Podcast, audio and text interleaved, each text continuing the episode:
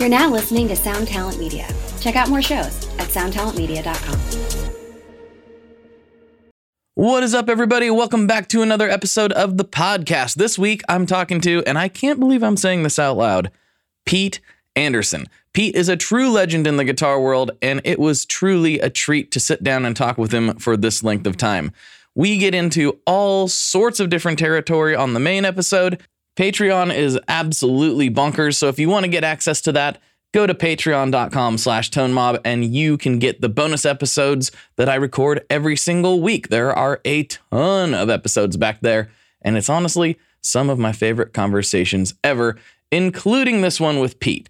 Now, that is not to say that the main episode is any slouch at all. It's still one of my favorite conversations I have ever had, and I think you will agree.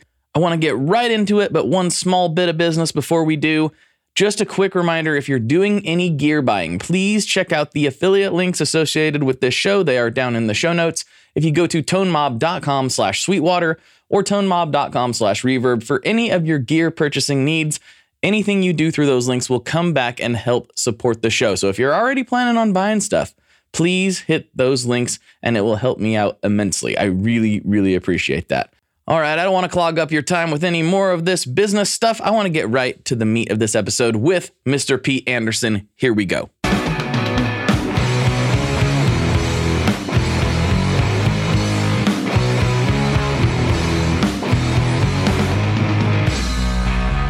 Hello, everyone. Welcome back to another episode of the Tone Mob Podcast, the show about guitar stuff occasionally, sometimes. I'm your host, Blake Weiland, and with me today, I have somebody I've been looking forward to talking to for a long time, Mr. Pete Anderson. How's it going?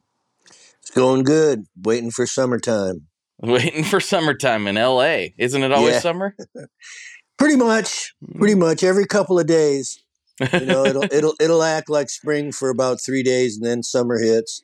It'll act like winter for about a week, and then summer hits. So it's like it's like what they say about they used to say about Ireland was like if you don't like the weather, wait a few minutes and it'll change. but but here it's like if you have if if you like summertime, just wait a few days and it'll be summer again.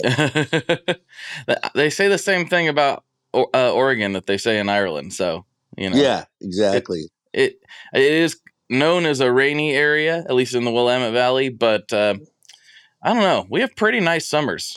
It's uh, oh, you have it's nice. gorgeous up there. I love Yeah. it. Yeah, Very nice spot. yeah.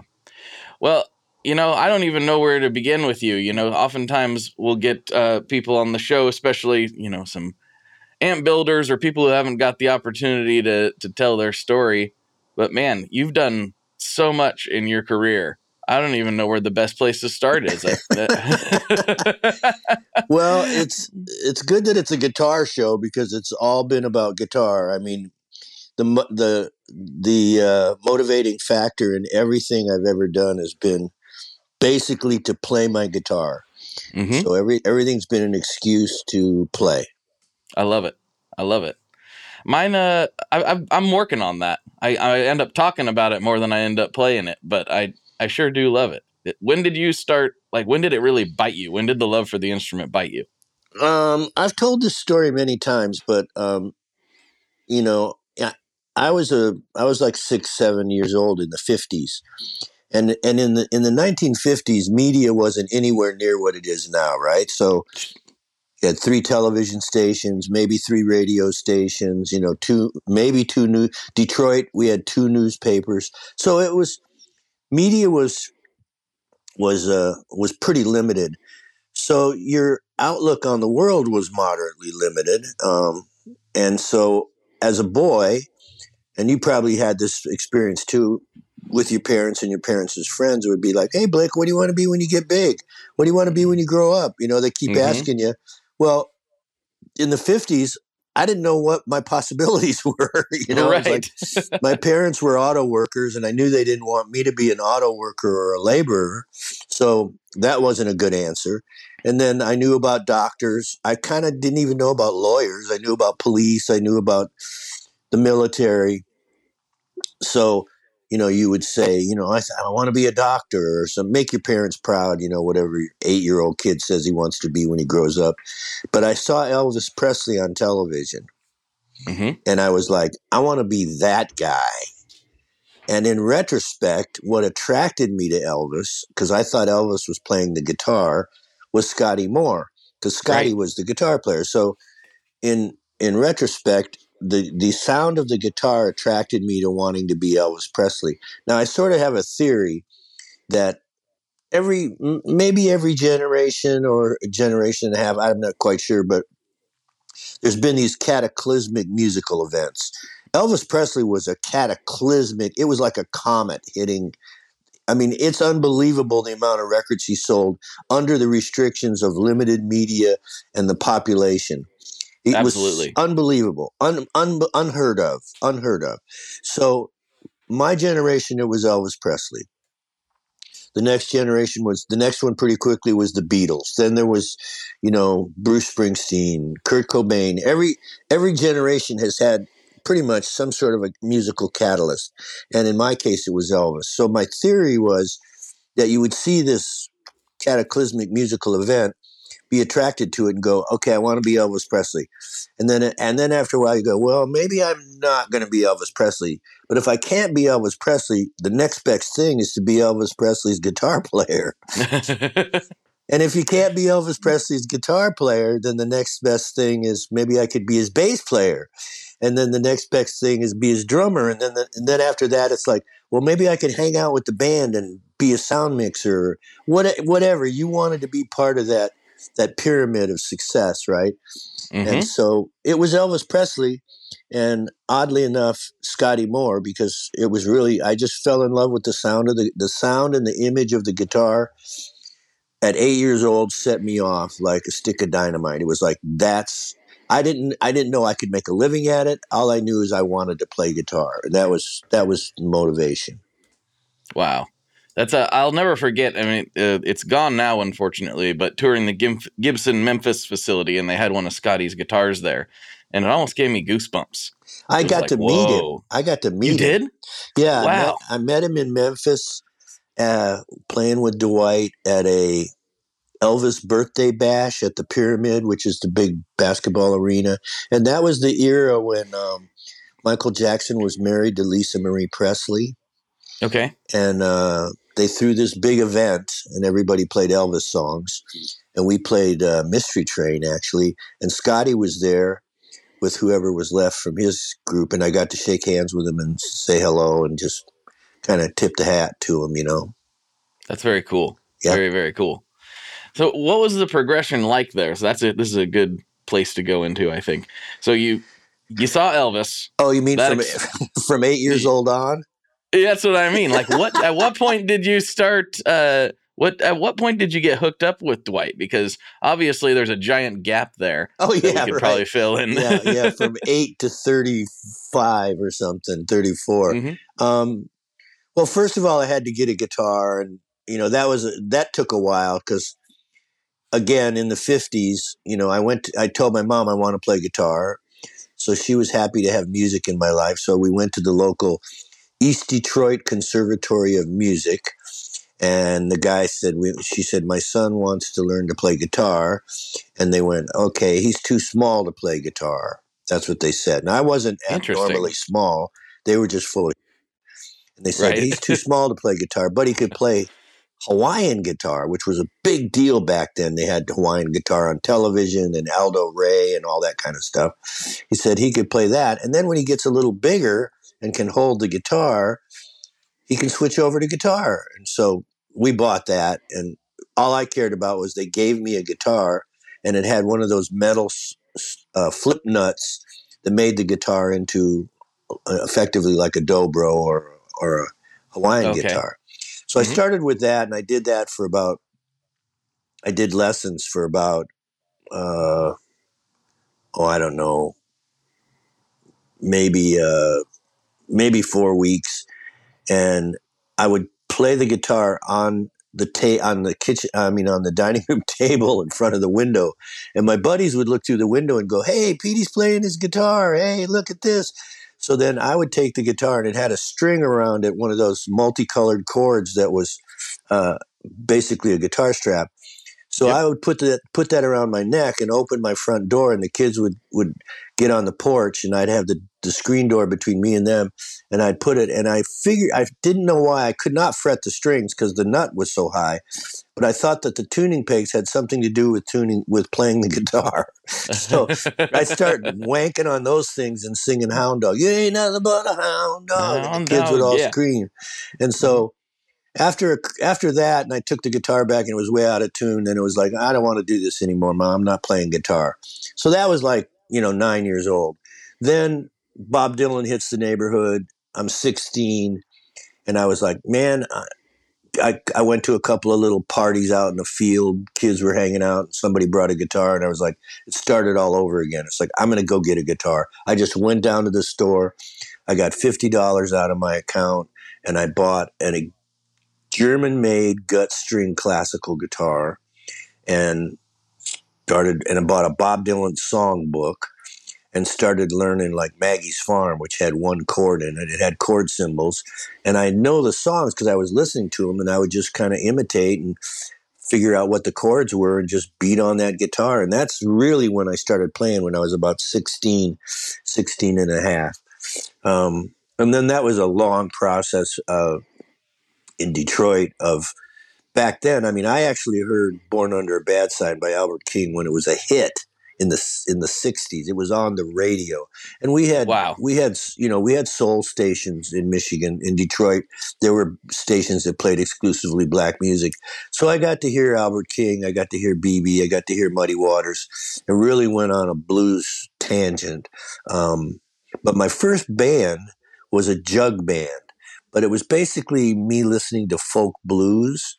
And um, I listened to folk blues and got attracted to reading the liner notes of the records and then kind of working my way backwards. Like if I would see Dave Van Ronk and he would talk about uh, Mississippi John Hurt or something, they were kind of like books, like history books. So I would work my way backwards to find out who these guys' influences were and who they were talking about. Mhm. And then another cataclysmic event. I was probably I was 17, and there was a club in the, in Detroit called the Chessmate, and it was all ages. So they didn't serve alcohol, and it was a folk club. So I saw Joni Mitchell there. I saw Dave Van Ronk. I saw Spider John Koerner. I saw uh, Patrick Sky. I saw Tom Rush. All these folks guys there. And um, one day I called the club, and I was going to go there with my girlfriend and, and another friend of mine and his girlfriend. And they said, I called up and I said, Who's playing tonight? And they said, The Paul Butterfield Blues Band. And I went, What? I had no concept of a blues band. None. I was like, Blues was a, guy with a guitar, like one Lightning right, Hopkins. just one one dude. Yep. So I went, Mhm. I went, oh. So I asked the guy on the phone who actually was the owner, his name was Maury. I said, What's a blues band? Who, to me, I thought it might be the Blues Magoos or some kind of rock band that I didn't want to see. I, I was totally a folky. So he said, Well, he said that Paul Butterfield's this young guy from Chicago and he plays the harmonica. And I was like, Harmonica? Because I played harmonica in a rack like Dylan. And I went, Harmonica in a blues band? So now my interest was perked. It was like, man, I want to hear this. I, I don't, I had no idea what I was walking into. Sure. So I said, okay, let's go. So me and my friends go. We walk in the club. Michael Bloomfield's on the phone at the front door yelling at somebody on the phone. I'm like, who's this guy? He was talking on the phone. I walk in, all these electric instruments are there. I'm expecting the worst. We sit down. The club holds maybe 50 people at most. We sit down. It's the original Paul Butterfield Blues Band without Sam Lay on drums. I think it was Billy Davenport, but it's Mike Bloomfield, you know, Mark Naftalin, Jerome Arnold, uh, uh, Elvin Bishop. It's the guys. And so I'm sitting there and they get ready to play and Butterfield's not, I don't know Butterfield from Adam, right? He's not on the stage. And they start playing and there's a guy behind me talking to a waitress going, Hey, go, go down the street and get me a bottle of wine because you couldn't they, they didn't serve alcohol and he was trying to get get a drink Anyway, I Mhm. looked up, and re- in retrospect, that was Paul Butterfield, and he was like 22 at the time, or 20, 23. So he goes back in this little green room, and the band goes on stage, and they start playing the instrumental. And they played like three songs, and Bloomfield kept looking over his shoulder at the green room, like making faces, like "Hey, come out here, come out here, come out here." And Paul, Paul was in the green room drinking, a, trying to drink a bottle of wine. So finally, he comes walking out. He's got sunglasses on. The whole band is on stage, but he doesn't fit, so he's on the on the floor at the front of the stage. He turns around, back to the audience, sings something, gra- grabs something, I don't know what it is, and turns around and plays amplified blues harmonica through a microphone. Paul Butterfield, first time ever. I'm like 10 feet away. I was like, Whoa. oh my god what is it's got to be a it's got to be an electric harmonica i never knew what it was i'm staring at it and it was the most amazing sound and it's just and they're just killing it and um finally i got a glimpse of it because he raised his sunglasses to see what key he was grabbing what harmonica and i could see it, was like it's a marine band it's the same harmonicas that i play and I Mhm. was in total shock. I was like, "Oh my god, this is unbelievable!" So I, I was then I just worshipped at that altar. Went home next day, went to the record store, bought the record. The record on the back said, "Paul Butterfield plays Hohner harmonicas. This record should be played loud." it's so nice. I had a little music room at my house. I went and wrangled my friends in the neighborhood. I said, "You need to come to my house right now." They went, "Okay." And we were like, we're 17. We're just getting into learning how to listen to music, let alone play. So Mhm. they come to the house. I locked it. I close the door. I put them in. I turn it on loud, and I'm sitting there. All of us are just like mesmerized, just like, oh my god! Now the back of that record, the first Butterfield record, lists everybody: Sonny Boy Williamson, Lightning Hopkins, um, Little Walter. Talks about all the influences. So then I just went on a trek, buy trying to find these records and buy them. And record stores weren't anywhere near what they I have to say were because they're I, I would Were, say yeah. are because they're none. but if you remember how Tower Records was, well back then Mm-hmm. a lot of records were sold in appliance stores. You would go to the store to buy a washer, a refrigerator, or maybe a record player, and there'd be like five bins, five little cubicles full of records. That was it Right. in the in the 40s 50s 60s especially in into the 60s you if you had no talent you didn't make a record there was no way to fix you weren't somebody's darling they were going to give you a record deal you had to have legitimate talent i could go through the jazz section and see all the new jazz records in like three minutes Right. so there just there just wasn't the influx. Right, yeah. And so, mm. you know, I started buying these records and we me and my buddies started trying to play blues and have a blues band. That continued on up into the 20 into my early 20s. My mother uh, I was an only child. My dad died when I was 5. My mother worked for Chrysler and so she had retired and decided she was from southeastern Colorado and she wanted to move back out to the west. She moved to Phoenix. So I was old enough then I wasn't living at home. So I started going to Phoenix in the winter from Detroit to visit her and then back to Detroit for the summer and started I finally started a band in Phoenix, brought a couple of friends out from Detroit. We played into our early to mid 20s in Phoenix and we were playing like we had horns in the band. We were playing blues like Bobby Bland and BB King and big band blue, uh, you know, Les McCann, a little bit of jazz, stuff like that. And we were still young kids and we weren't really good on our instruments. I mean, we were okay. Um, and we sort of ran the course, and me and a bass player then decided, you know, do we either go to New York or do we go to Los Angeles? I mean, I, Austin wasn't even a question at that point. Um, so we decided to go to LA because it was close. And so this bass player and I set out in his Volkswagen van and drove to Los Angeles. And I didn't know one person. I didn't know one person in Los Angeles. And we Wow. slept in the van, parked in parking lots. Police woke us up every morning. Can't sleep here. Can't sleep here. And um, scraped our money together, got a little apartment in Hollywood, started going to jam sessions. And then I was in my, I was like 23 years old. This is when I did that. So that's sort of, you know, I'm, I'm on, I'm on this long trek, you know, it's like climbing the Himalayas. And so, and I have no structure to it. I all, like I told you before we started, everything was about the guitar. So everything I was doing was like, do I get to play my guitar today? I'm going to an right. audition. I'm going to a jam session. I'm looking for a musician. I'm going to a music store. Everything was about me getting to play my guitar. End of story. As zen as it can possibly be, that was the gag. So there wasn't really a goal still at this point. It was just how can I play my guitar as much as possible still. Exactly. Mm-hmm. Under any circumstances. Somebody said, Hey, there's a jam session and it's 20 miles away at this guy's garage. Tell me how to get there. I'll go. I just wanted to play. I just was hungry to play. And it, you know, playing music.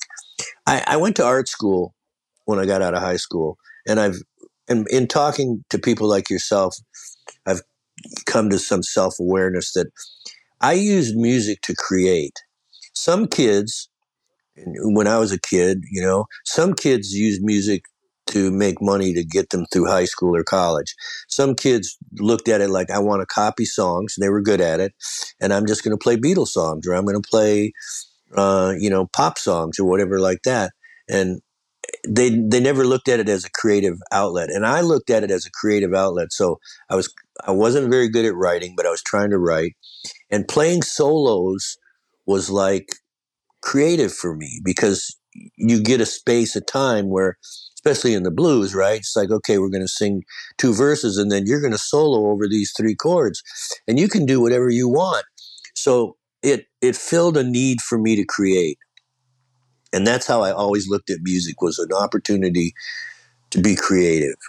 And that was, that was the other part of the goal, I think. You know, I used it, my paintbrush was the guitar and the song was the canvas and the motivation was create. Was there ever a moment well, I mean, obviously there was at some point, but at what what when was the moment when you realized I think I can do this professionally, like for a living, and actually make a living playing my instrument versus playing in some guy's garage forever? You know, I, I, I, I, don't know that I, I, don't know that I've ever had that moment. I, I, oh. mean, I, that's a good. I applaud you for the question. Um, and it's a great question, but I know it sounds wacky, but it never entered into it.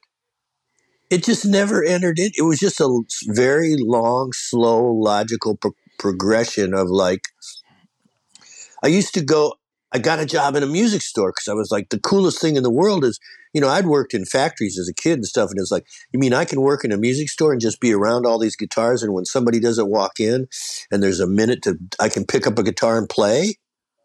mm-hmm. right? So I worked at this pretty cool music store. It was like a vintage store before they were popular. So I worked at this music store and I got to meet all these cats in LA and all these heavy players and kind of be on the cutting edge of what was going on. And uh, I would go, you know, and listen to, you know, uh, what some of these older guitar players had to say in jazz sessions and sa- and the owner was a sax player so a lot of heavy cats came in art pepper would come in and Ernie Watts and guys that were heady, heady cats that played saxophone in Los Angeles on television, on sessions.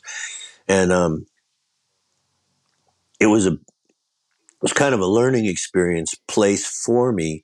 Uh, and it, but, but it was my job at the same time. So it was, it was, it was kind of, was kind of wacky that, that I had that. And then I would hear about somebody said, Oh yeah, I'm playing this country bar. And so I'd heard about Roy Buchanan and and how he tried to make the guitar sound like a steel guitar, and that was fascinating. And these guys said, "Yeah, I'm the bass. Actually, the bass player, a guy named Bob Gross, was the bass player, but he also worked at the guitar store. And he said, "Hey, I'm playing a gig at this country bar with some good guitar players. Why don't you come out and see us play?" And I was like, "Yeah, that sounds great." So I went out Jerry Donahue was one of the guitar players and another guy. Oh, yeah. yeah. And so Bob mm-hmm. was up there playing. So I watched him play, sat in the back, drank a Coke.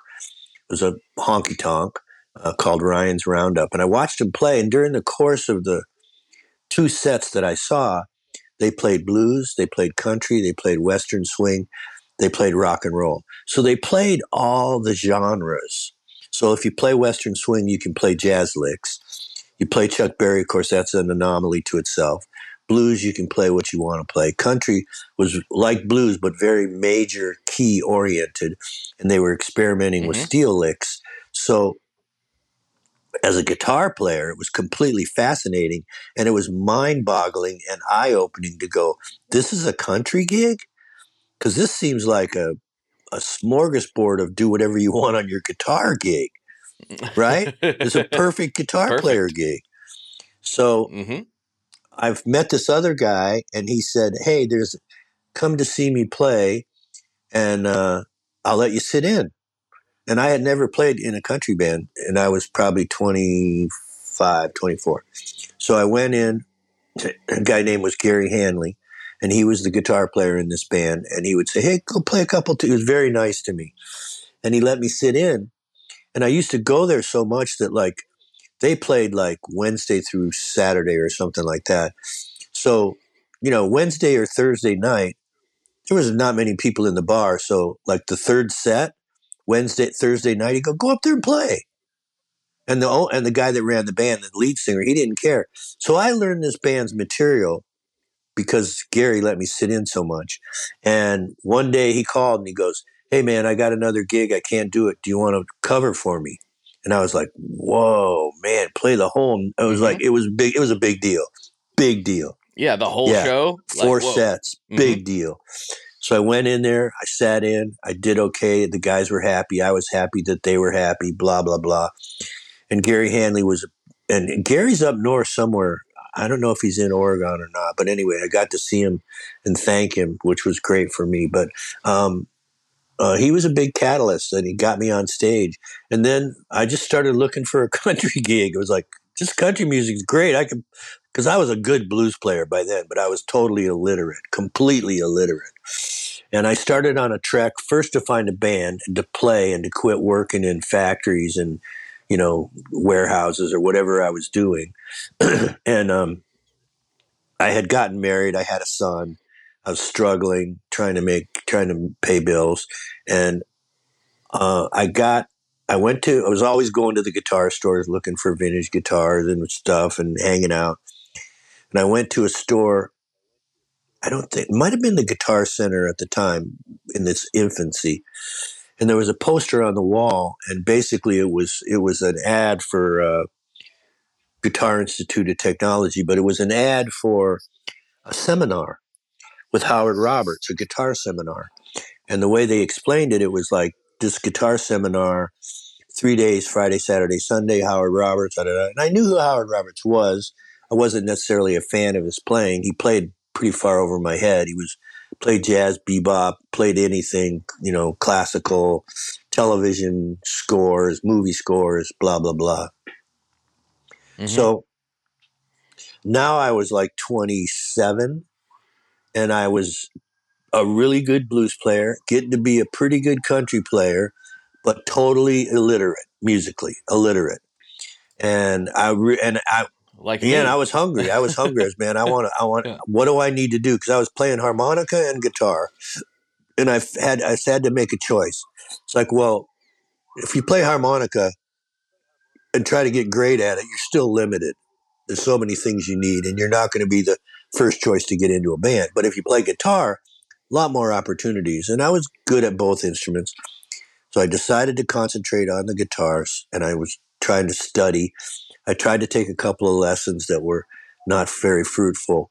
So I went to the Guitar Roberts seminar while I was working at that hip little music store. And I went to the seminar. It was a three day seminar with Howard Roberts. And you probably you might be too young to have experienced this, but we had a we had a Christian awakening in in the country some years ago where people were trying to convert you to some sort of Christianity and throw your drugs away. I'm, fam- I'm familiar with that uh, okay. time period. Yeah, I wasn't right. there for it, but I know there was a big it. deal where mm-hmm. somebody said, "I converted Dylan." Dylan's going to my church, and it was, and they had bands at the church, and everybody was playing anyway. So and I had a couple of friends that that's you know that got hooked up with some Christian zealots, and then they would call me up and go, "Hey man, I can't hang out with you anymore." And I go, "What? I can't hang out with you, man. I flushed all my drugs down the toilet and and uh, and I'm and and but the funny thing was I didn't I didn't drink or take drugs. It was like, well, yeah, actually you actually you can hang out with me, but it's okay if you don't want to. But they had gotten on this trip, like they'd gone away for a weekend, got baptized, got you know bathed in the spirit, and all the blah blah blah blah blah. So the reason I'm telling you this, and they just assumed you were yes, doing drugs because I was you because I was a guitar player, and I Okay, and I didn't well, even sure, and, I, and I and they were they were friends that I'd played music with, but I'd never done drugs with them. So I was like, Mhm. well, what you know, what's the motivation here? I, I we've never done drugs together, but they were such zealots that they wanted to like they were on fire with like the parameters of what they needed to do and how they needed to do it. So the reason I'm telling you this is that I had that experience, but only with a Howard Roberts seminar.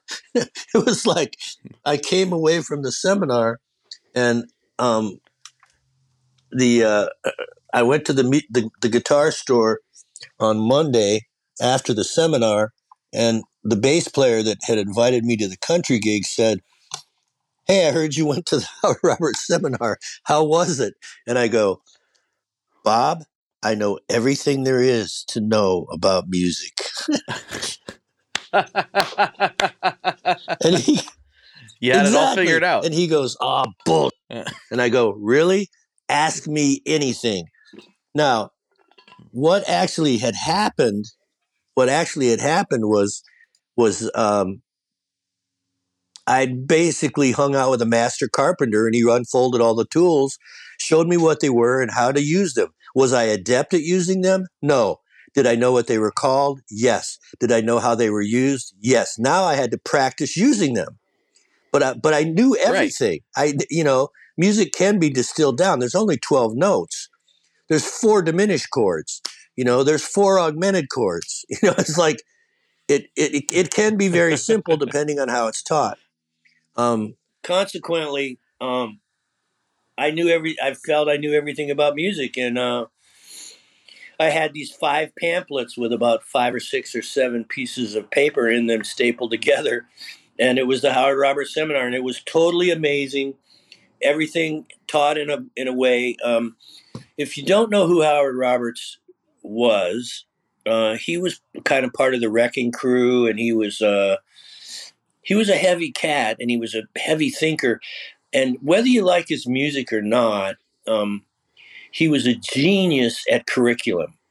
And the curriculum that he Mhm. thought up on teaching you how to play guitar was brilliant. It was true genius, and he had a lot of so, so uh, kind of psychological reasons why he did certain things and taught you in a certain fashion.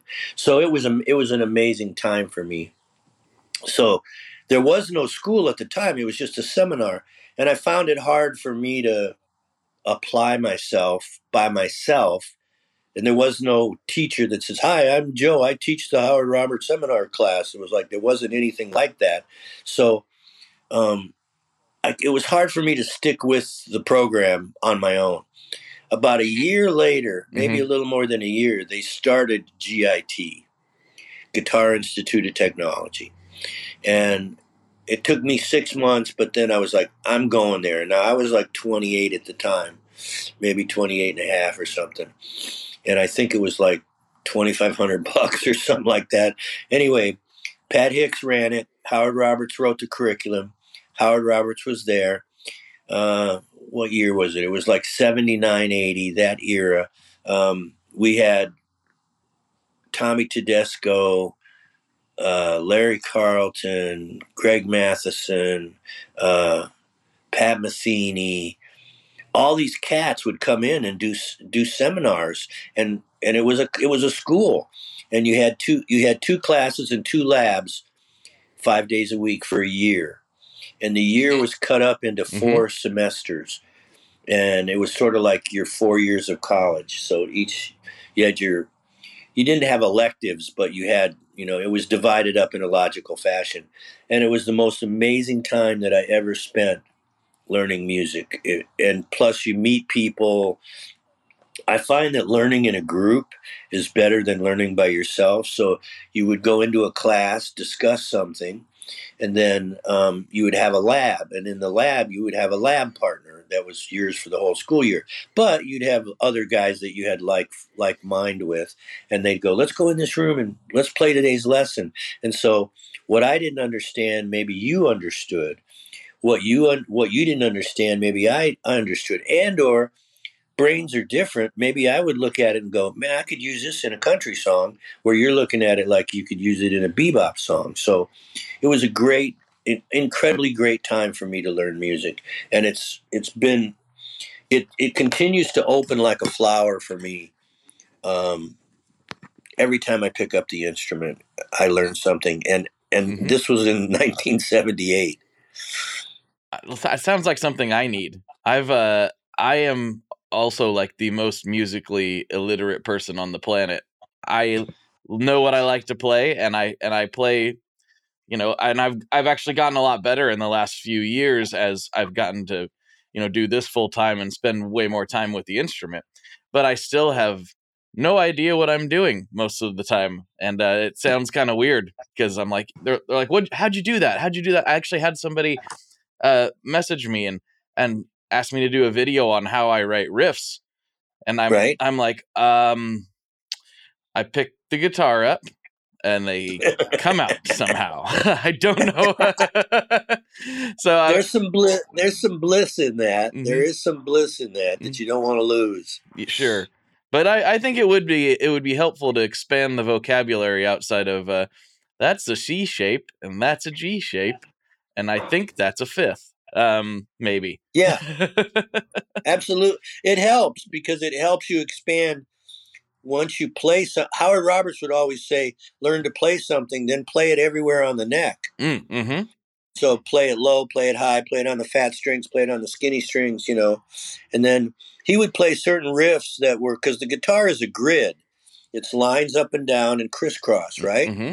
So he would play certain like patterns. He would draw out a pattern and he'd go, play this pattern like X's or something. And so you'd go, oh, yeah, I understand pattern because guitar is patterns. Um, mm-hmm. And so you'd play it, and then you go, you know what, you know, you know why I play that, and then be like, kids would go, no, why? I go, because I like how it sounds. I don't want you to think about, you know, I can tell you why why you like it. I can tell you what the notes are, but that's not important. Mm. What's important is you played something that you like and you contained your innocence when playing it. So he was he was a pretty amazing dude. Wow. That sounds like an incredible experience. Yes, it was. Mm-hmm. Hi, I'm Vincent, and I'm here to talk about the Meris Mercury X. My dad's always going on and on about how cool Meris is. He really went off on one about the Mercury X the other day. He said something about a 4800 hertz sample rate and 99 preset locations in 33 banks, and something along the lines of the most advanced reverb pedal ever devised by man? That's all true, but I only care about one thing. This pedal sounds sick. So make sure you check out the Mercury X and all the other fine products at Meris.us, as well as fine retailers worldwide. All right, Dad, now can I have my Pocky?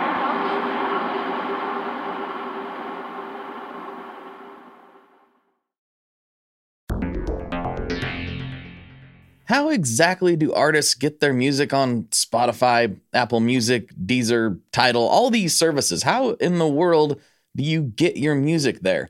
Well, in the past, you had to use something called a record label. But these days, you can use DistroKid. DistroKid is the absolute easiest way to get your music up on streaming services, and it's the most affordable way to do so. Not only do plans start at $22.99 for the entire year, that's less than 2 bucks a month, DistroKid also does not take a cut of your streaming revenue, unlike some other services out there.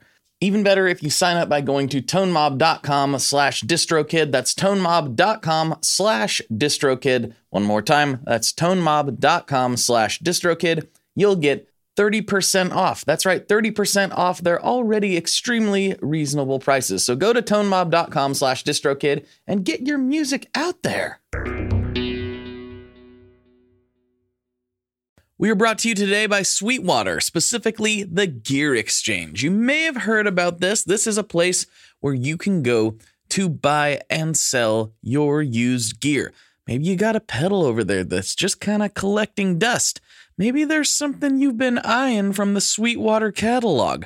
Well, right now is a great time to turn that unused gear into something you're actually going to use. Even better, if you sell on the Gear Exchange, you can keep 100% of the sale as long as you choose a Sweetwater gift card as your payout method. That is not too shabby because let's be honest, most of this buying and selling we do is just to fund new gear purchases, and that is a great way to reach a wide variety of customers and keep 100% in your pocket, or rather on your pedal board. So go check out the Sweetwater Gear Exchange and turn that unused gear into something that's actually going to help you write that next huge riff.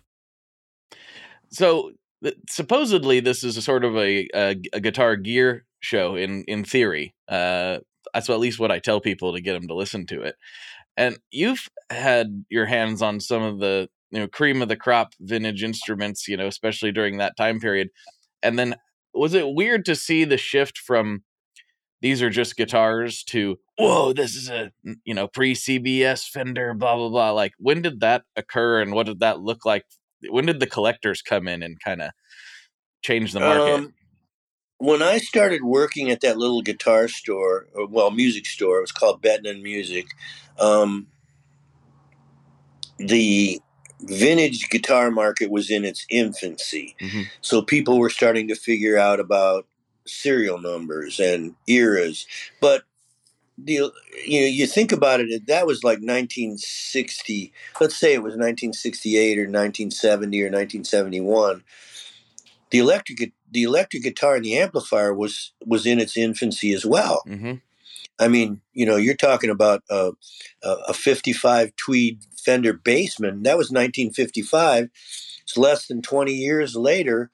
We're talking about the collectability of that instrument. So wow, it was de- definitely in its infancy uh, and starting to grow slowly.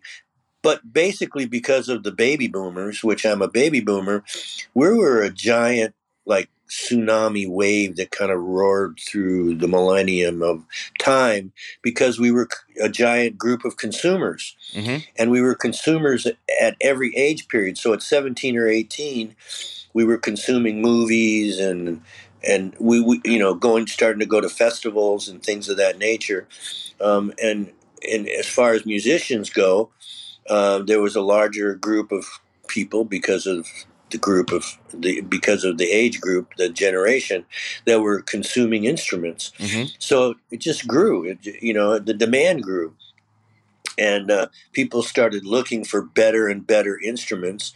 And nine times out of ten, the better instruments were older instruments that were made by hand. Now, not every one of them was a good guitar. I've had I had a '55 Esquire that was not a good guitar. I've had some older Fender guitars that were not and, and Gibsons that were not great guitars. But your your chance to get a great guitar would be looking for a used one. You possibly would find one, and everyone was finding their holy grail. You know, the, the whatever they were looking for, trying to find the ultimate, and then the parameters of what was, you know, why was this why was pre you know why was the Fender good because it was pre CBS and was, what's pre CBS? Well, CBS bought Fender and they started, you know, cutting back on this and cutting back on that. They they just started changing the way the instruments were made. So that happened to Gibson. That happened. It happened to everybody mm-hmm. because you know corporations started buying up profits of individually owned businesses. Yeah. Yeah, and then it's interesting. So more came from these are the good ones because there's more good ones from this era and that just sort of almost fed into the mythology of it all and now fast forward to now and a lot of people you know myself included like oh that's a 50s whatever uh, and they just start getting excited before they've even played it, you know, because just because it's old. Um, Yeah, it's there. You know what? I went to the Dallas Guitar Show a few years ago, and I realized the way they, they were selling the guitars that really it was an antique show, hmm and the value of the instruments was because there's only so many of them. So it wasn't like I'm going to buy a twenty-five thousand dollar '59 Maple Neck Strat and go play it on my gig. That ain't going to happen. Probably That- not. that- no, I'm not taking a, a twenty-five, thirty thousand dollar guitar out to the bar and play. no. you know um, but with the advent of computers being able to cut wood um, and there's a thing called a cnc machine hmm which is a giant computerized machine it cuts every guitar perfectly. So these newer guitars they're incredible. They are. Absolutely. they're great. You don't need to buy you know you don't need to buy a 59 stratocaster. You can buy something new rig it up yourself. You can buy a $1500 one. You can buy a tom anderson you know $2500 one. They're perfect guitars. They're great instruments. Hmm so there's plenty of great instruments to be bought and they're new they're Yeah. newer Uh, you know the beautiful thing, and I'm sure this is that you've experienced this too, even from when I was a kid. You know, I, I was growing up playing, you know, learning about guitars in the '90s, and back then Squiers were terrible, and right and and now they're. I mean, yeah, there are very low end ones that you can get at Walmart or whatever, and they're a little hit or miss, but largely Squiers are great now. Like a four hundred dollar Squier is pretty impressive, like compared Yep. to what they used to be. Yep. you the can, low- and the re- and the retro part market is unbelievable. hmm Oh yeah. You know, and you can have somebody build you a guitar that looks like a beat up vintage guitar, but it's perfect. But exactly. Everything's just dialed in exactly how you would want it, but it feels old. Yep. Do you know who Mhm. Mark Jenny is? I know the name. I can't Okay, think well, of who that is. They're in Missouri, and they build. They'll build you a, a, a 59 Tele that looks just like a 59 Tele, and it'll be beat up and worn out and play perfectly. That's awesome. That's so yeah. killer. So it's it th- that that part of it is amazing. So I want to get into uh, how you got to playing with Dwight at some point, but since we're on this topic of conversation, I want to, and you you have perfect experience to have this question bounced off of you. I think that personally, just looking back in time, now is possibly the best time ever to be a guitar player from a gear perspective, uh, across the uh, the spectrum. Do you agree with that? I think I think as far as like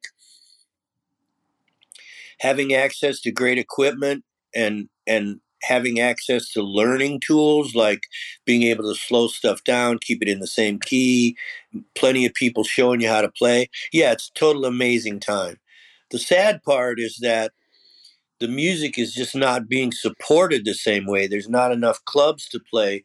There's Mhm. not I don't I don't trust the economics of our country or the world to have to cr- create va- con- or to protect the value of music. They don't care about. It's become like tissue paper, Mhm. and so that part is alarming. And I don't know anybody. You know, I don't know exactly how they're gonna like.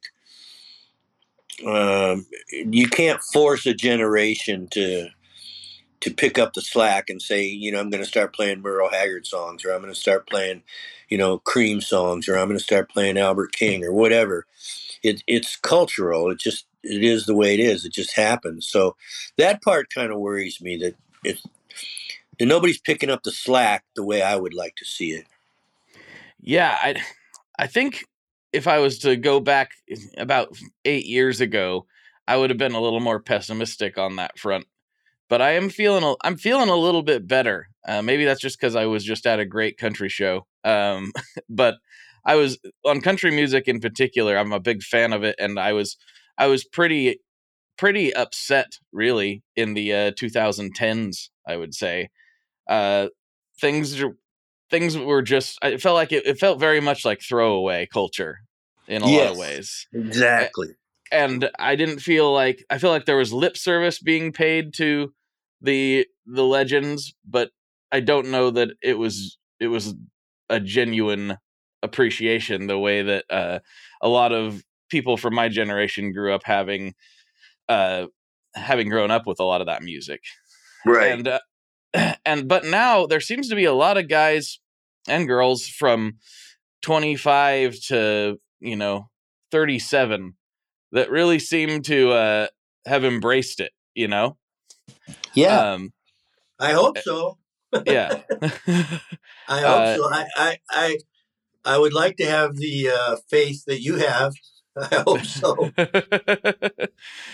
but um so going back to the Dwight days, uh, I feel like that's where pe- you really became more of a household name with guitar players. Yes. How well, how did that happen?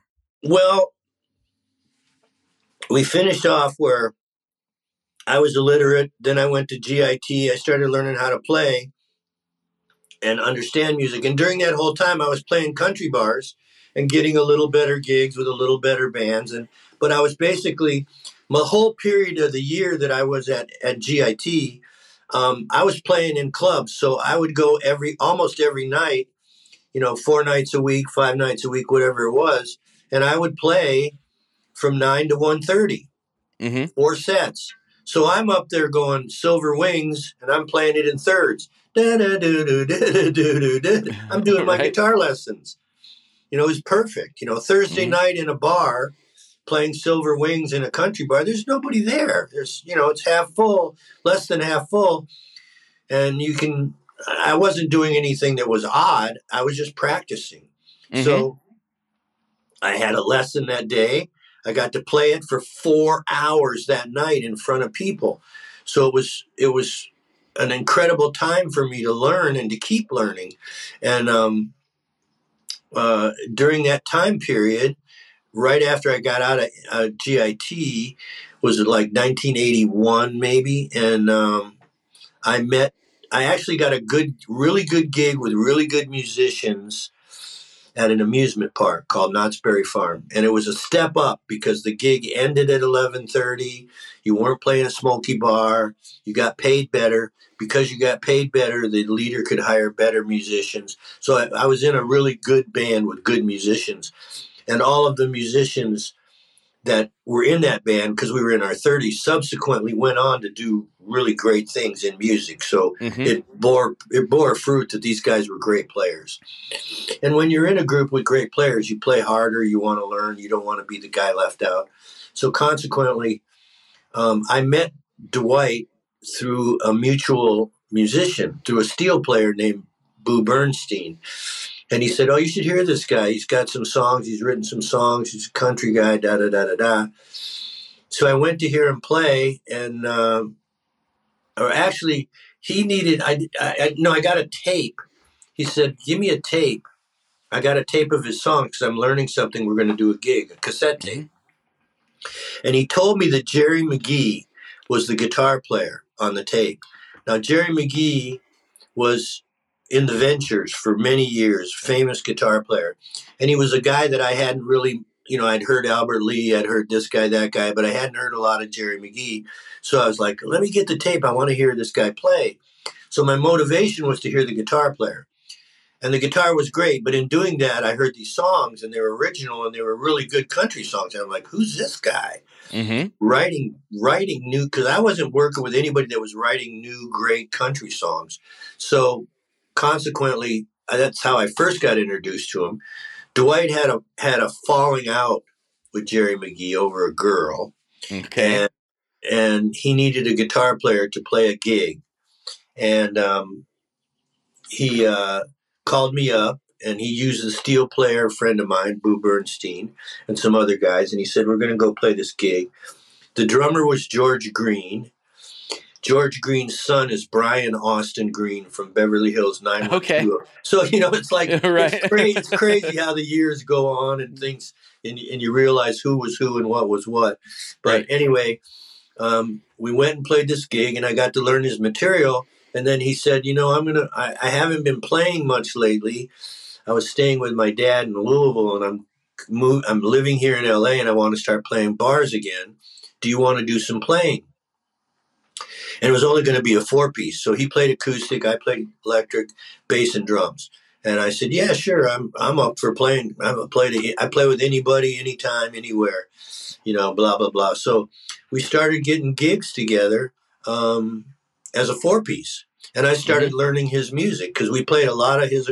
We played. He had he had about twenty, uh, no, about seventeen really good original songs at that time. Okay. And so we, I started getting a grip of the arrangements and, and started arranging them as well while I was playing because they were just bashing through, you know, on a country gig. Mm-hmm. So um, that's really how I got started was was was you doing it that way, you know. Right, right, and then that that just like it hit at the right time. I feel like similarly during that time frame, I think there was a craving for you know more traditional country music, similar to what there is right now. Um, and I guess that's probably where my optimism lies because you know you guys took off like a rocket after that. It was just it, it, was insane, um, and we're seeing some some of that now with a a fella named uh, Zach Bryan. I don't know if you're familiar with him, but um, he's filling up stadiums now. Uh, Zach, playing, Zach Bryan. Brown? Bryan. Bryan. Oh, I don't yeah. know. I know Zac Brown. Yeah, Zach Bryan is a newer guy. He's like oh. 27, I want to say, something like that. He was in the oh, cool. military blew up on on social media and he came and played about 15 minutes from my house here last summer and no joke there was 30,000 people there just for him. It was crazy. Nice. yeah. Zach Bryan. Zach Bryan yeah he's got he's a good songwriter. Um and he's got a crazy good band with him. It's not as apparent on the records but what them live they just they just kill it. They're just shred. Um so that's pretty it's a, maybe that's where my my optimism is coming from is seeing seeing that really take hold with people you know? That's awesome i don't yeah. know about that guy i'm gonna look him up yeah he's pretty good and and uh there's there's a lot of the newer cats coming up uh jesse daniel is the guy i just saw here this weekend or this week uh sounds like he just came right out of bakersfield you know really? it's yeah yeah it's pretty pretty encouraging if you remember, would you text me the names of these guys? Sure thing. Yeah. When, when we're done, just text me. Yeah. I don't think I have your number, but I'll get it from Karen. Yeah, that like, would be great. I'd love to love to check in on them and see see what they're about. I love that stuff. My well, my wife is you know I'm I'm definitely like a a fan of all that, but I'm I'm a I'm kind of a punk rock and metal guy primarily. Yeah. And and uh, my wife is very plugged into what's going on in the the new i would say independent country music scene so she f- keeps me posted on on what's hot so wow well, yeah i'd like to hear i'd like to hear anybody you suggest uh, i will i'll get a good list from her too i tyler childers have you heard of Ty- tyler childers? i've heard of him i don't know his music but i've heard his name incredible songwriting like just Great. absolutely, actually get, make the hair stand up on the back of your neck. It's, I'm excited. I'm excited. yeah, I'll I'll shoot you. I'll shoot you a list. Great, for sure. I love that. I don't know where I was going with that. Where was I going with that topic? Oh yeah. Similarly, like I feel like kind of in that '80s period, there was sort of everything was getting a little bit uh popified, you know, and kind of putting the the sheen of chorus pedals uh over everything in every genre. But Dwight and and yourself, that that stuff I feel like really hit a it really filled a need that I think was there at the time. I, the the public liked it, but they weren't being marketed to. You know, um, there was marketing over substance was classic. Uh, Urban Cowboy made a dent in in the creating a bigger population to buy the music, but nobody was servicing it they certainly didn't want us to do it. I mean, we made an independent EP uh, that kind of caught fire, and we were kind of happily lumped in with the Blasters and Los Lobos as mm-hmm. part of that LA group, and they were ahead of us as far as having notoriety, and they kind of took us under their wing, and we did some a handful of gigs with them that really was was uh, uh, I don't know what to say was really was a catalyst for us. Mm-hmm. So Wow, I can't believe how the time has flown by. We haven't even talked about your book yet.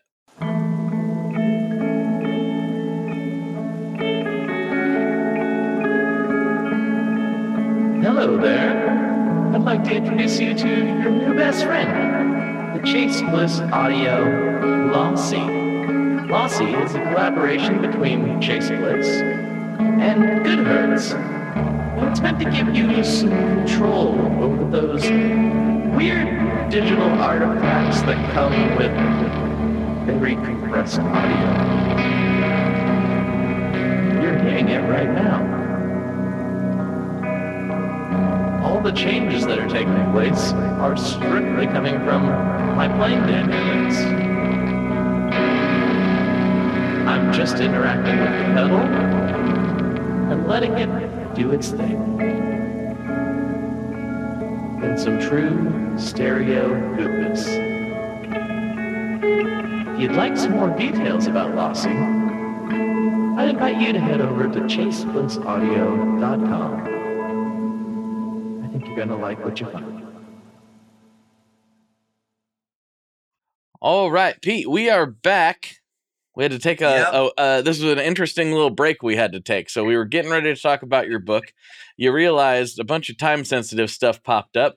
Old friends are stopping by, and you man- you managed to swing back in to uh, wrap up the podcast and and do a little bit of Patreon action as well. So I appreciate that.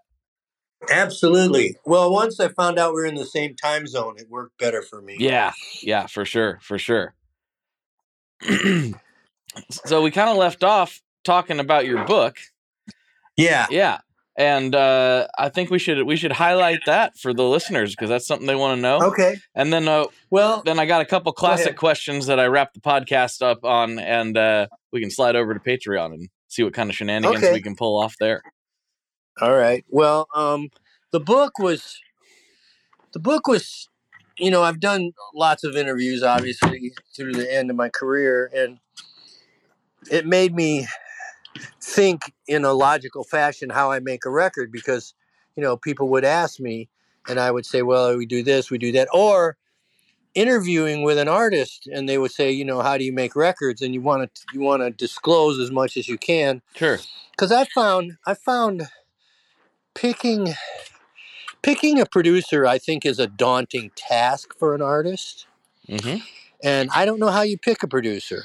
To be honest with you, you know, you might say to me, "Oh, uh, you made a record with the Meat Puppets," and I go, "Yeah," and I go, "I love what you did with the Meat Puppets." It's like, how do you know what I did?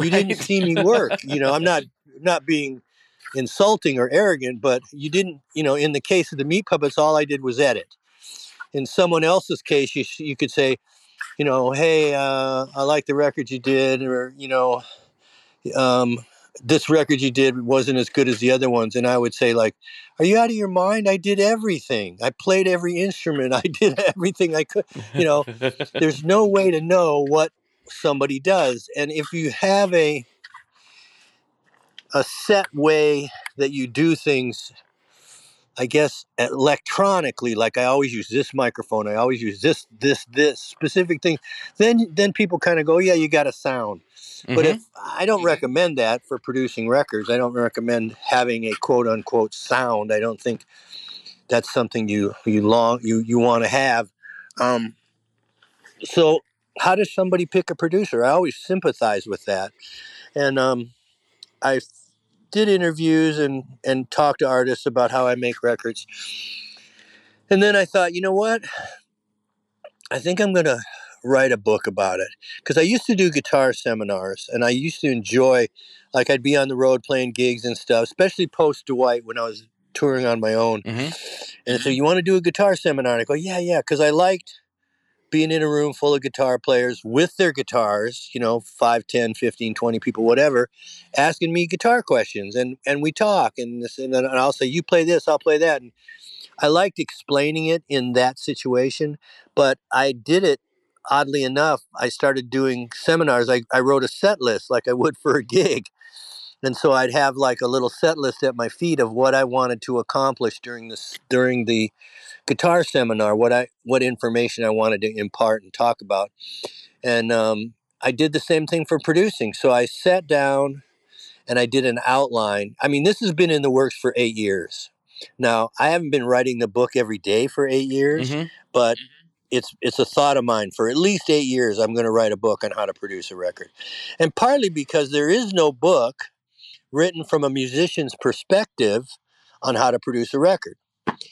If you and I were going to music school, let's say, and we walked by the billboard uh, by the bulletin board one day, and you said, "Hey, check this out. There's going to be a class here on record production," and I would say, "Yeah, that's cool. Well." We're both guitar players. We both like making our own music. Maybe we could go and check out this class on record production. That might be fun. And you said, yeah. So you and I go to the class, we enroll, we get in there. The first day, the guy goes and he grabs the board and he goes, okay, fader one, uh, 10 dB at five five kilohertz. And I'd be like, dude, I'm out of here. Right. I'm not, I don't. want- th- th- There's nothing I need to know about technical. I, I'll hire an engineer. I want to know how to produce a record, and that would be the the the point where okay, how do I talk about what I do because I don't touch the board. I can, but I don't, hmm and I don't, and I can speak and I can speak somewhat in technical terms because I learned on the fly, but I don't. I'll, I'll speak more in, in broad terms of like, you know, it needs to be wetter, it needs to be drier, it needs to be browner, it needs to be, you know, Mm. bluer, Uh huh. whatever, Yeah. whatever you need to get across your point. Um, and so I started cataloging it in my brain, and then I decided to sit down and kind of do like an old fashioned um, outline where I do like Roman numeral one, and then big A, then little a, and you know da da da da da, and subject, and I ended up with you know the chapters, those Roman numeral one through twelve or whatever it is were the chapters, and then COVID hit Yeah. and COVID hit, and I had all kinds of time on my hands. And once all of us, and I'm sure you experienced too, we all were in a panic. Like, what do we do? Hmm I mean, do we do we talk? We can't even talk to our friends. We all just locked ourselves in our houses for months. So once myself and Kevin, my assistant, got over the shock of like, okay, we can wear masks, hang out together. We're not going to get sick. We've both been vaccinated. We're okay. Um, I said, let's write the book. So I bought this computer program called Dragon, and you wear a headset and you talk into the computer, and it prints out your words. And the more you talk to it, the more it gets to know your voice. It's kind of scary. It's like a- AI, hmm you know, and it gets to know who you are and it gets to be more accurate. But Kevin was good enough to sit there and type, so I would take a topic and start from the beginning and and just pontificate, you know, two or three or four paragraphs on this topic. Then he would go back and go, glitched here, fix this, fix that, fix this. So we did it that way, and then I hired an editor. And I was lucky enough to hire Mike Molenda. Now, Mike Molenda, if you don't know, was the editor of Guitar Player magazine for over 20 years. Very nice. So he's a monster, monster editor, like incredible. And actually, the guy that did the artwork for me was recommended by Mike. He was the art director at Guitar Player for many years. So the cover kind of looks like Guitar Player magazine, which is cool. The artwork is amazing and the layout is amazing. So they so those two guys really did a gigantic yeoman's job on this. And Mike is a musician, he's a drummer and a guitar player. So it, when he read what I was talking about, he understood what I was saying, you know, even if it was a little weird and he could straighten it out. Sure. So his editing is gigantically important in this book. He, he did an incredible job. So we did it. We we plotted through. We got it done. We reread it. We proofread it. We proofread it. We proofread it. Sent it back. Printed it. Got you know got the glitches out. Got everything as good as we possibly could, so that you could go to Amazon and digitally download it. You could download it to your Kindle. You can actually buy a hardware book. hmm Amazon, I didn't know this, but they will make one book at a time. Yes. I don't know how they do it, but it's amazing. And they'll make one book at a time. My sister's in that So- biz, so yeah, I it's Okay. crazy how cool that is. Yeah. hmm Yeah, it's like it's like it's like who's on the phone? Blake. What does he want? He wants a book. Hey, Blake wants one of Pete's books. The guy goes in the back room and he goes, he hits a button and he comes back. Here, where do we send it? Oh, send it to Blake's house. Yeah. You know, it's it's kind of kooky. But anyway, so I'm just the the actual release date is the first Tuesday of May. Okay. And Karen's my publicist, and I've got a Maggie Rainwater is my social media gal, and I got Kevin working with me, and so we're we're venturing into how to put out a book, and talking to guys like yourself, and talking about the book, and hoping that we can get out to reach people that you know have some interest in, you know, it's it's a, it's a philosophy that works whether it's at home recording, on a laptop, garage band or in a big studio with you know five guys and string section horn section whatever you need. Hmm the process of organizing that and organizing it in a proper fashion is always pretty much the same and should be because it's going to save you money in the long run if you do if you do step 3 before step 2 and then you and, and you got done with step 1 and you said oh I jumped to step 3 you're going to probably run into some problems either with tuning or technical problems or something that you didn't think of if you didn't do it in the right order Right. Because you've done it before. I'm, yeah, it's you know, I, it's like I'm saying, it's like, it's like, it's kind of like if you called me up and said, "Hey, Pete, I want you to put in a jacuzzi grotto swimming pool in my backyard," right? right. And and, I go, and uh, tell me how much it'll cost and what it'll look like, and I'll go, Blake, do you know how many jacuzzi, uh, hot tub, swimming pool, grottos I've put in my life? Two hundred. So here's a drawing. Here's exactly what it's going to look like, Mhm. and here's exactly what it's going to cost. So I've had the luxury of you know operating under those circumstances, so that I can kind of take the mystery out of it, at least to some degree. That you know the you know the process, because a lot of people are like, "What's a producer? What does he do?" And and it's actually a misnomer because I talk about it in the book. Um, when recording got started, um, there were there wasn't engineers. We didn't need an engineer. There wasn't that much technical stuff going on. Right. It was a mixer. It was a guy that could mix some microphones because they were all in the same room and balance everybody out, and actually move people physically. Like you sit in this corner, you face this way, the mic's here, okay. And then the producer was actually you didn't need a producer. You needed an arranger because you wanted to make all the parts work, like the Buddy Holly records Right. how they all work together and it's the parts work together and the mixer works together and so it was really a mixer and an arranger and it's it's interesting how the the term has evolved too, right? Because now there's people who do things like what you've done with full bands and everything, but also if you talk to a hip hop person, their view of what a producer is is completely different. The producer comes with the full beat and the rapper goes over the top of that, you know, oftentimes. Not every time obviously, but that's very very common and they're known as a producer as well. I remember growing up and being into music and hearing that term producer and hearing all these different ter- different terms thrown around i'd hear metal guys do it this way and rick rubin does it like pretty hands off more philosophical things and like all these other you know methods i was literally growing up being what is a producer? What is a producer? What does that even mean?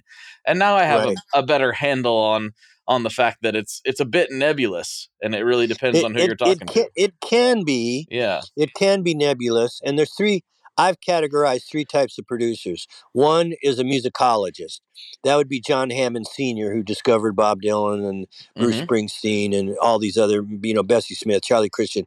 He was a musicologist. He had a record collection. So he could take experienced quality musicians to his house and play records and talk to them intelligently about recordings because he'd listened. He couldn't play them. He couldn't play the instruments, but he could say, well, the second solo in Solo Flight, Charlie Christian did this, and listen to what he does, and he could explain it and point it out. Then the second kind is the engineer producer, and that's usually a guy that's an engineer that's got a little bit of creative chops. He's usually a can be a friend of the band, or the band has a guy, a motivated kind of leader of the band that's got a strong will that can work with the engineer. And then there's the presi- the musician producer, which is what I am. Mhm. And my thing is that I've been out on the floor with headphones on with people demanding certain things of me. I know what that feels like. I know what it feels like to be out of tune, in tune, make a mistake, not make a mistake, get my fellow musicians to play properly, try to get things in one take, things of that nature.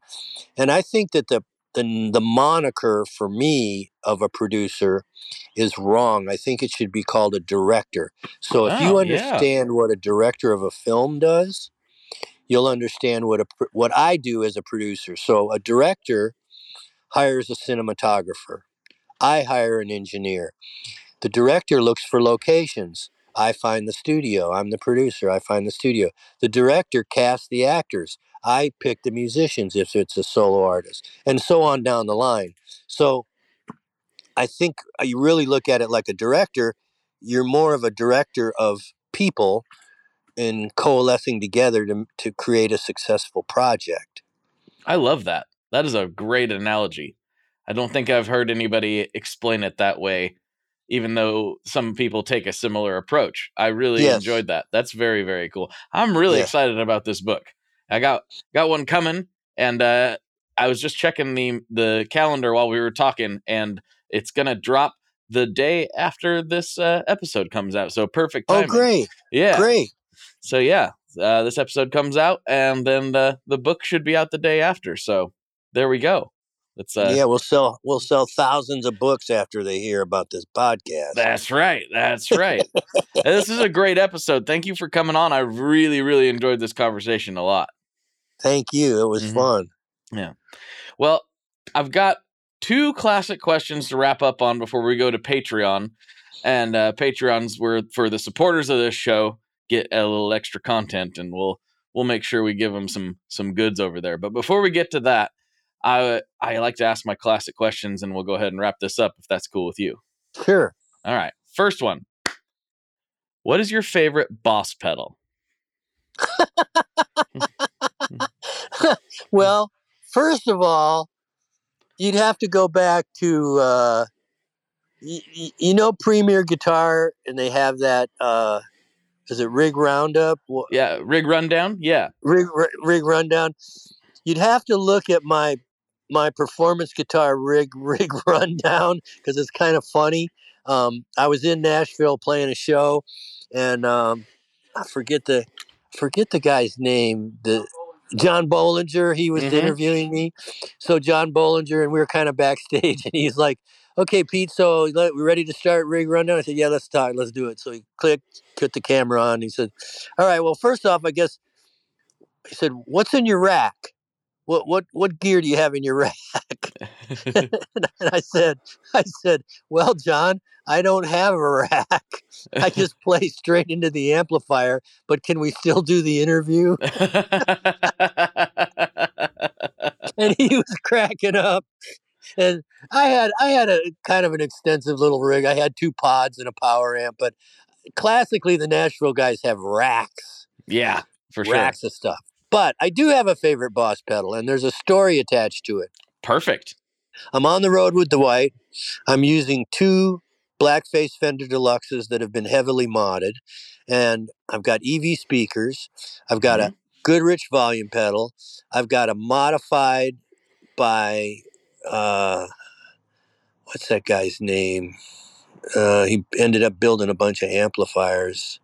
Anyway, oh Paul Rivera. I've got a modified Boss Oh, yeah. Chorus by Paul Rivera Nice. volume pedal, my Tele, and I've got an Echoplex, and the Echoplex is in an effects loop only on one of the two amplifiers. And I'm playing, and the Echoplex takes a crap. I'm on the road. I'm on tour, and it's the early days of Yoakam, and we're hot, and you know every show is a little better, and we're getting more airplay. And I don't have my Echoplex, and I'm like, oh god! And the band was basically a trio. It was Mhm. bass, drums, and guitar. There was a fiddler who, you know, didn't play rhythm. Dwight didn't play rhythm. He just kind of beat on the acoustic, so he was more of a distraction. Sure. But the trio, bass, drums, and guitar, I needed my rig, right? And so we were. I can't remember what town we were in, in the Midwest somewhere, and I didn't. I hadn't bought a guitar pedal. I can't remember buying a guitar pedal. I go to a music store, and I knew I wasn't going to find an old gray tube Echoplex. They didn't exist. They were sure. you know, hard to come by. So I go to this show, go to this guitar store, and I said I need a delay pedal, and the guy goes, "There's this one, this one, this one," and and he got me on the first era of the purple Boss digital delay pedal. Mm-hmm. The earliest era. I, I don't know if it's a DM2 or a DM1. I'm not quite sure. Those those are And- the uh, the first analog ones, actually. Yeah, yeah, yeah, exactly. And so I Mhm. said, let me plug into that thing. So I plugged in, I tur- turned the knot, and I went, hey, this sounds a lot like my Echoplex. I was really happy. And the Echoplex was in an effects loop, which really saved it, so it didn't load up like when you you hit the volume. It, it would it was the volume was constant in the Echoplex, so it stayed. It wasn't overdriven. Sure. So I bought this DM1 purple Boss delay, and after that, Ex- Echoplex finally took the complete crap that it was going to take from being beat up on the road and never made a comeback. I ended up using that thing. Ah, very nice. Yeah, DM2 is, has become a wildly popular and uh, one of the most sought after boss pedals out there in the in the years since. It's, yeah, uh, I have t- I have two of those, and I also have a Waza Craft. yeah. How's the Waza Craft compare? Oh, it's awesome! It's Yeah. it's because it's got the, it's got the switch on it that takes it from old to older. Mm, nice, very You nice. know, I gotta it's, get. it's it's like the best wa It's the best purple delay you can have, and then you can hit the switch, and it's the degraded one. I love it. I love it so Yeah. much. I'm a I'm a big boss fan over here, a listener uh, and a very important fella in the Tone Mob community submitted that I start asking that question years ago. Okay. I think I think around episode 115 and we're on like 350 something now. And uh Nice. he he he said you should start asking people that and I've asked it pretty much every time and it's always it's always fun because there's uh, they're such a great company and they have such a variety of, of different offerings that you never know what somebody's going to say. I've heard it, I've heard about every answer I feel like at this point, but the DM2 is a classic. Love have you have you seen the Silvertone pedal? one. uh the um the one made with Jackson Audio, I believe? Yeah, Yes, I've seen it. I've not played it, but I've seen it. that. Well, I have a Silvertone amplifier, which is not the big 212. It's the 112. It's called. It. Was it 1489? 1482 hmm Silvertone. It's a killer. I've got it sampled inside one of my pods. It's the Nice. best slide blues, Chicago blues. It's a killer, killer amplifier. He made Jackson Audio made a Silvertone pedal that sounds exactly like it. Nice. That's He's perfect. figured it out. And I'm not a pedal guy, but I've got to say, I got a little jam rig. If I show up at a jam session or something, or I'm playing someplace where I'm just one of the guys, I'll bring Yeah. like that little pedal and the DM2. It's it's it's awesome. That's killer. Yeah, I just actually got a, a Twin 12 uh, from a listener here the last couple months. An amp? uh, yeah, the amp. Oh, nice. Yeah, let's see if I can. Uh, let's see if I can. I think I can. Let's see. Let's see if I can show you. Uh, oh, there we go over there. oh, it's behind the chair. There's blast. the orange. Oh, I got It's- you. It's right Yeah. next to the orange there. Yeah. But uh, uh, yeah, I I can't believe it's known for like the crunch tones, right? Generally speaking. But you know what? I love the cleans on that thing. I think They're- it sounds great. You know what? If you had to get somebody to make that amplifier, it would cost you twenty five hundred bucks. Oh, easily, easily. It's hand wired. Yep, it's all and there's there's Point a lot going on in those things. I know. Badass. I love it. Absolutely love it. All right. Well, before we uh, slide over to Patreon, this is the last question of the podcast, and this is where we get a little bit dicey, a little bit controversial. People Okay. can tend to get a little upset uh, sometimes at the answer to this, but Is it is it about gun control? it's almost that bad. It's almost that bad. Here we go. What's your What's your favorite kind of pizza? Uh oh, people will get mad, but pepperoni pineapple. Oh, pineapple. See, I'm the I'm the I'm the lone ranger out here. So people either, in my experience, they like pineapple on pizza, eh, but not, but or they don't like pineapple on pizza, right? Right. Right. I'm the guy who doesn't like pineapple on anything. oh, good. You're at yeah. least you're honest. I'm consistent, right? Like I don't I I try. I was I was on the road. I mean, I'm an old man, so these stories all link together. But I was I grew up in Detroit. Mhm. Okay, and there was no pineapple on pizza. Let's Detroit just style pizza making a comeback. the, Mhm. yeah, the deep dish. So there was it was just pepperoni, and we and my mother was Italian, so we love pepperoni pizza. C- couldn't get any. I didn't want no anchovies, no olives. I want pepperoni pizza. Yeah. So I went on the road very young, and I went to Canada, and I was playing in Canada. We were playing this place, and we got off a little bit early, and so we would say, "Hey, let's go, let's go out the back door to the motel, and we're gonna meet some of the locals, and we're gonna go over to this this pizza parlor." And I think the place was called the Purple Pickle. I know, I don't know why I remembered that, but I think it was called the Purple because this is forty years ago. Yeah. And so, so we go out the back door. We go in there, and and there's some locals there, and it's like we're gonna order a pizza. What do you want? I said, "There's pepperoni pizzas. We're gonna get a pineapple pepper." And I said, "What?" They ordered a pineapple pepperoni pizza, and I fell in love with it. And ever since then, it's like pineapple pepperoni, pineapple Pineapple- pepperoni Pine- pineapple pepperoni from the purple pickle. From the Purple Pickle in in British Columbia. All right. I like it. I love it. Unbelie- unbelievable. That's great. What a great plug. That's fantastic. Well, Pete, thank you so much for this episode. This has been tremendous. I really enjoyed it. And uh, I think people are going to really like it as well. So, you know, thank, Thank you you. again. Yeah. Well, we'll, Thanks we'll for uh, spending the time. I I would love to do it in person one of these days. That'd be a lot of fun. I'm here and sitting in the sunshine. Maybe I'll come down here one of those days. Yeah, man, come down for tacos. Oh, now we're talking. We'll talk about that over on the other episode. I think. All right, everybody. For Blake, or for Blake, for Pete, this is Blake, and as always, good luck and good tones. Alrighty, folks, there you have it. I hope you enjoyed this episode as much as I did. Pete is just a delight to talk to, and I hope that you check out his book. It's called How to Produce a Record A Player's Philosophy for Making a Great Recording. I am so, so excited to read this thing and see how I can apply some of his brains to my own material. Also, if you really enjoyed this episode, you're really going to enjoy the Patreon bonus episode. We go all over the place. We talk about all kinds of stuff.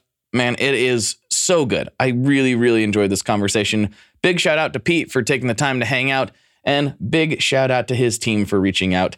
I'm really, really honored that they decided that this was a good platform for him to come on and discuss things. And thank you to all of you who are listening.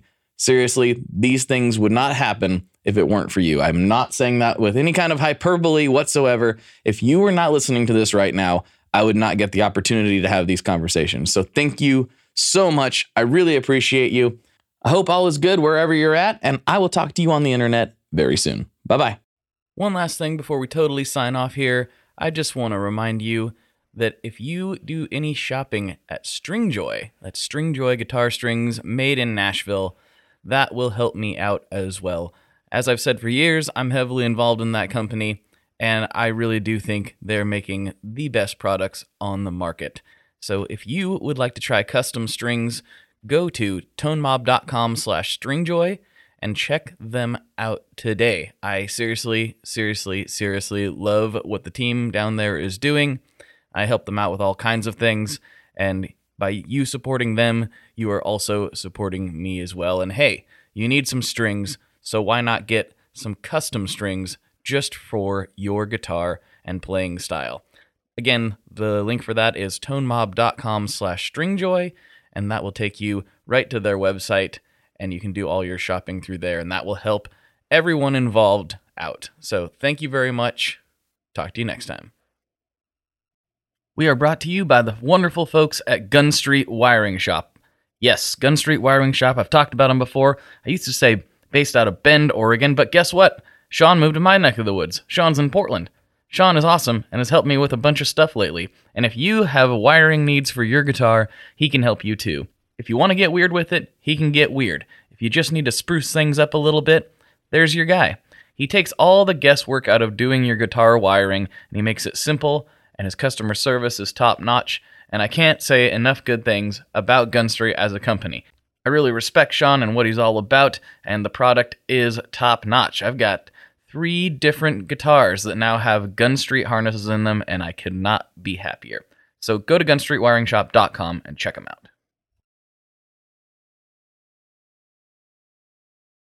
Hey, this is Chris Santos, host of Delirious Nomads, the Blacklight Media podcast, part of the Sound Talent Media Podcast Network.